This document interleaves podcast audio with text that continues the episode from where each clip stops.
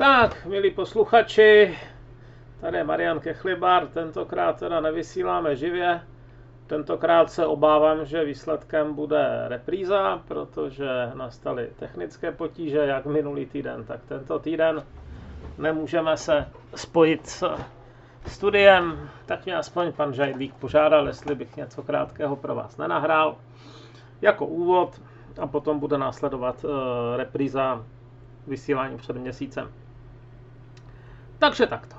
A to, o čem mluvil pan Žajdlík, že by zajímalo uh, posluchače, dění kolem vakcíny AstraZeneca, což je vakcína uh, původně vyvinutá v Oxfordu na Oxfordské univerzitě, kterou vyrábí právě švédská firma AstraZeneca, jednak v Británii, jednak, jednak tady na kontinentě.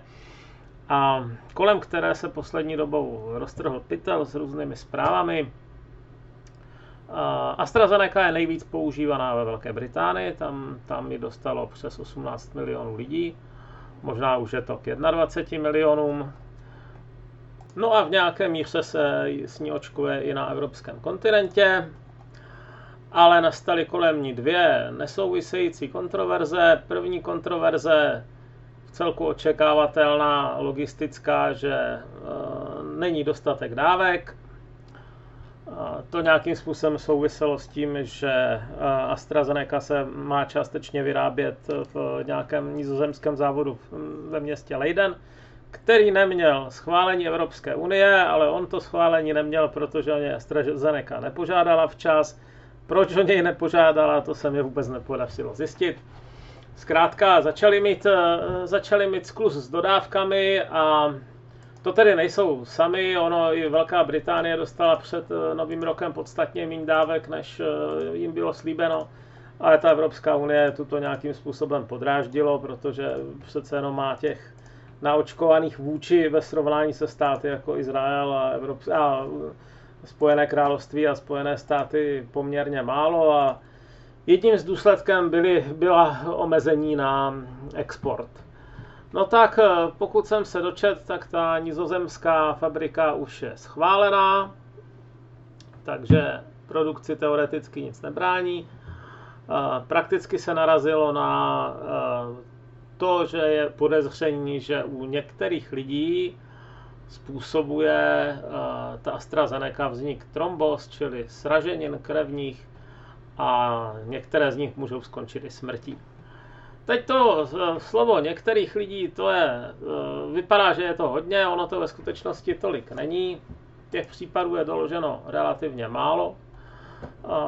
Z Velké Británie třeba hlásí, že z těch teda ke 24. březnu, že když spočítali z těch tehdy 18 milionů lidí, kterým to rozdali, takže měli 30 případů trombos, z toho čtvrtinu teda, která, které skončily smrtí, 7, no tak 7 lidí z 18 milionů, to není upřímně příliš mnoho, i když samozřejmě, když by to byla zrovna jako vaše máma nebo táta, tak to taky vidíte jinak. Ale číselně to není mnoho, no, jeden z 2,5 milionů. Jinde měli větší koncentrace, měli třeba koncentraci větší nějakou v Dánsku nebo v Rakousku, konkrétně v Tyrolsku, takže nastala, nastala vlnka pozastavování, kdy jednotlivé státy všeli jak pozastavovali očkování AstraZenekou. Některé ho mezi tím zase obnovili, třeba Nizozemsko pozastavilo a obnovilo. Pak je nějaká další množina států, která si myslí, že je to problém jenom u mladších lidí, třeba pod 55 let nebo pod 50, tak to obnovili pouze pro eh, lidi v určitém rozsahu věkovém, třeba 55 až 65 let. Tak do tady těchto omezených, kteří to dávají jenom starším lidem, patří třeba Španělsko, Německo, Francie. A potom je několik států, které zatím neobnovili, čili eh, je to tam pozastaveno. Eh, na několik třeba týdnů a pátrá se po dalších detailech, což eh, jsou naši rakouští sousedi, pokud, pokud se to čerstvě nezměnilo, ale jak jsem to dohledal, tak to byl případ Rakušanů, Dánů a Norů tady, tady v Evropě. No a poslední zpráva, kterou jsem v tomhle směru zaznamenal, je přesně ilustrační vůči tomu zmatení, které panuje v médiích, protože se nic nedovíte s naprostou jistotou.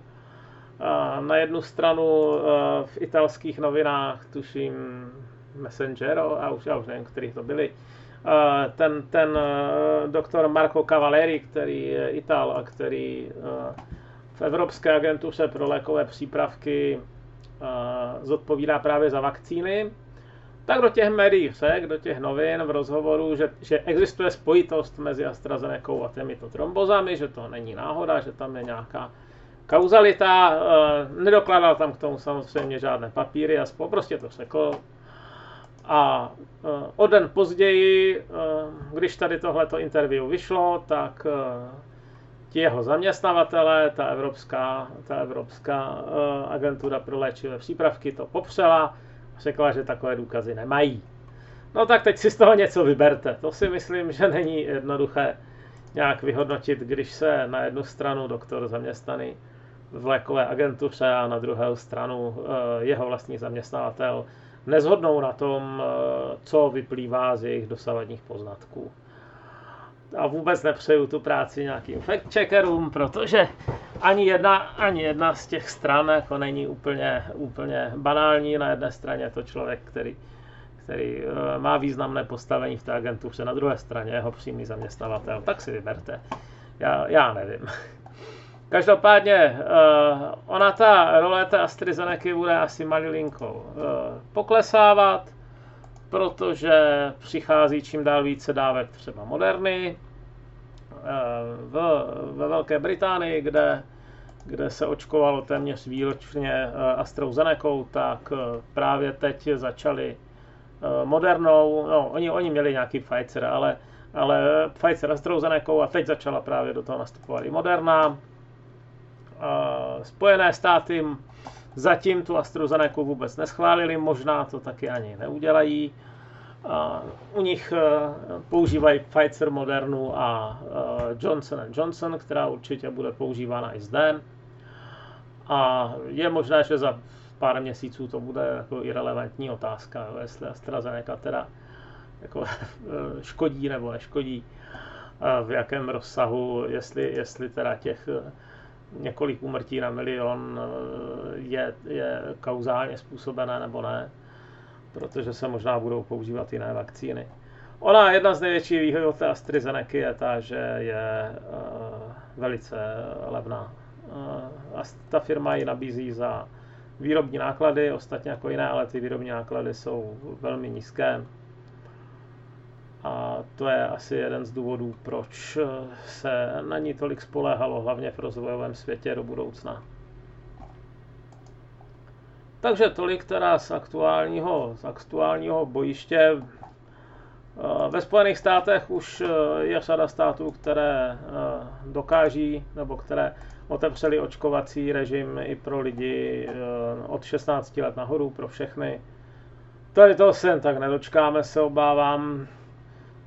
V momentální plány jsou naočkovat, řekněme, do července většinu populace Jestli se to povede, mně to přijde jako strašně optimistický předpoklad vzhledem k tomu, že 7. dubna a tady nám stojí některá očkovací centra, protože mají nedostatek dávek a zrovna čtu, že v Ostravě museli eh, posunout nějaké eh, už stanovené termíny, protože jim došly dávky.